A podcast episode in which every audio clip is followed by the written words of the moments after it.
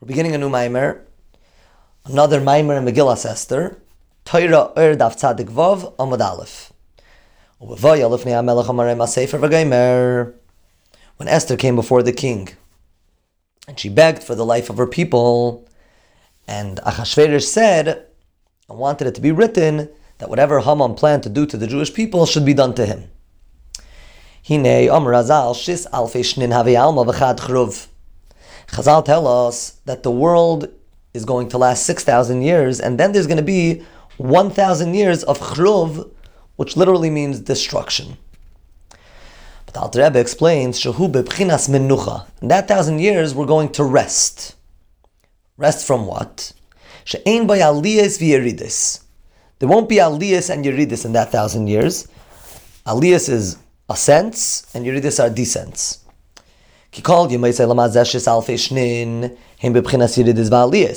Because in the 6,000 years there are aliyas and yeridis. Heim ben neshamis, both in neshamis, neshamis experience aliyas and yeridis, and we'll see soon what that means.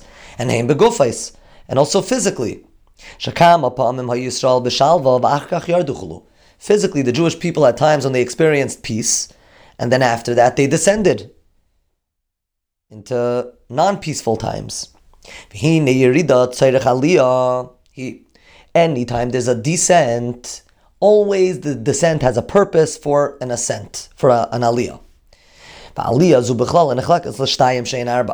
This aliyah, this ascent, is split generally into two, but more specifically into four.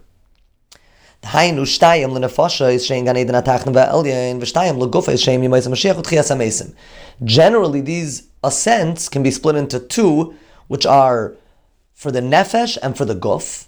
The nefesh experience, experiences these two ascents, one in Gan Eden Tachtain, and then it goes higher to Gan Eden Elyon. And the body experiences these two aliyas. One will be in the times of Mashiach, Yemaisa Mashiach, and the second that the body will experience is in Trias HaMesim.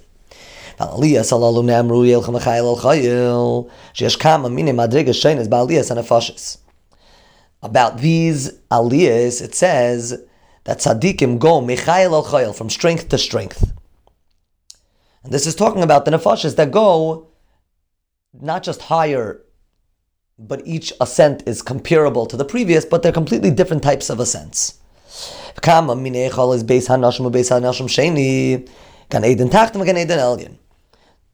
These are completely different worlds. One is called Gan Eden Atachta, one is called Gan Eden Elyon. In Esther, it also alludes to these two aliyahs when it talks about the woman that came for the contest to be wanted by the king Achashverosh.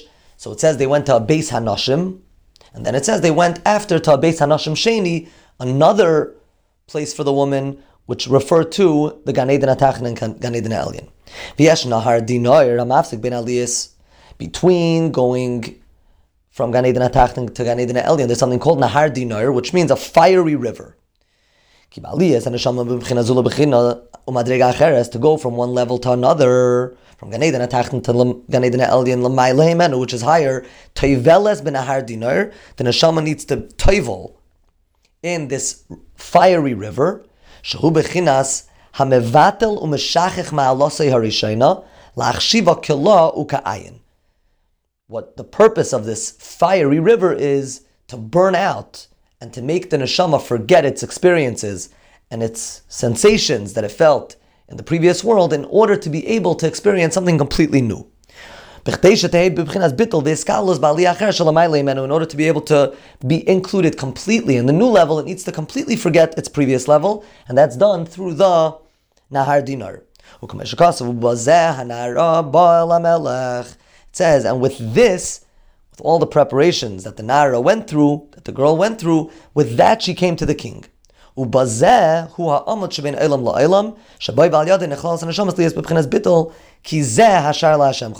Ubazeh, and with this, the neshama goes before the king. What that means is that there's a beam that connects Gan Eden Atachton to Gan Eden Elyon, and the, the Nahar Dinoir and the beam serve two different purposes, but more or less the same idea that they both help the neshama go from the previous level to the coming level. That's called Zeh, and that's why we say Zeh Hashar La Hashem.